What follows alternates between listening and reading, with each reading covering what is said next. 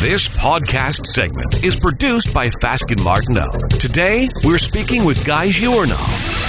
We're here today with Guy Giorno, a partner with the Ottawa office of law firm Fasken Martineau. Guy is recognized as a leading Canadian expert in the law of lobbying.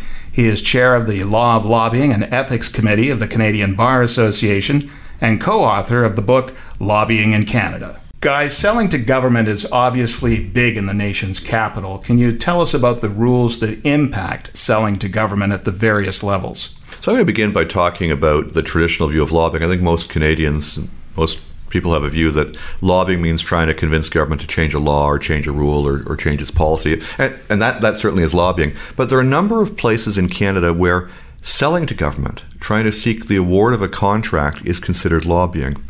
And there, the laws distinguish between people who are employees of a company trying to sell a good or service for their own employer, and um, companies that hire contractors or consultants or, or third parties to sell for them. In the latter case, that is where a company hires a contractor or a consultant or somebody who's not employed to sell its goods or services, every lobbying law in Canada treats that as lobbying.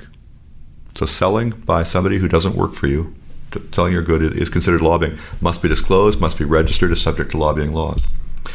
Most people, however, most companies have their own employees sell their goods and services, and there are four provinces and six municipalities where selling to government by one's own employees is considered lobbying. Those are the provinces of British Columbia, Saskatchewan, Quebec, and Newfoundland and Labrador. And then six municipalities in Ontario have similar laws Ottawa, Toronto, Hamilton, Brampton, Vaughan, and the regional municipality of Peel. In all of those places, when your employees are trying to sell a service to government or try to seek a contract, they're considered lobbying, and lobbying disclosure rules apply. Now, there are some exceptions there. If you're responding to an RFP or another formal solicitation, lobbying rules don't apply. But otherwise, you've got to consider that your employees are lobbying. And in a number of the provinces I've mentioned, there are certain public sector organizations, selling to which is also considered lobbying.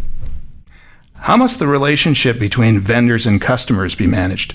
Well, it's, it's, it's important when you're selling to government to realize when you're in a jurisdiction like the province of Quebec, like the province of British Columbia, like the city of Ottawa, where selling to government is considered lobbying, you've got to realize that you're not just dealing with a customer, which you are, you're also dealing with a public official. And whenever you deal with a public official, um, whole new set of rules dealing uh, related to accountability and transparency and, and, ethics apply. Not not to say one one doesn't have to be accountable and ethical in selling to private sector customers, but the, the stakes are higher when you're selling to, to government. So I, the challenge, the challenge for a lot of companies, they have to think both selling. You always want to be selling. We also have to think about we're dealing with government, and we've got to meet additional standards and rules. It's it's, it's a challenge. Knowing knowing the rules in the jurisdictions where you do business is the first step.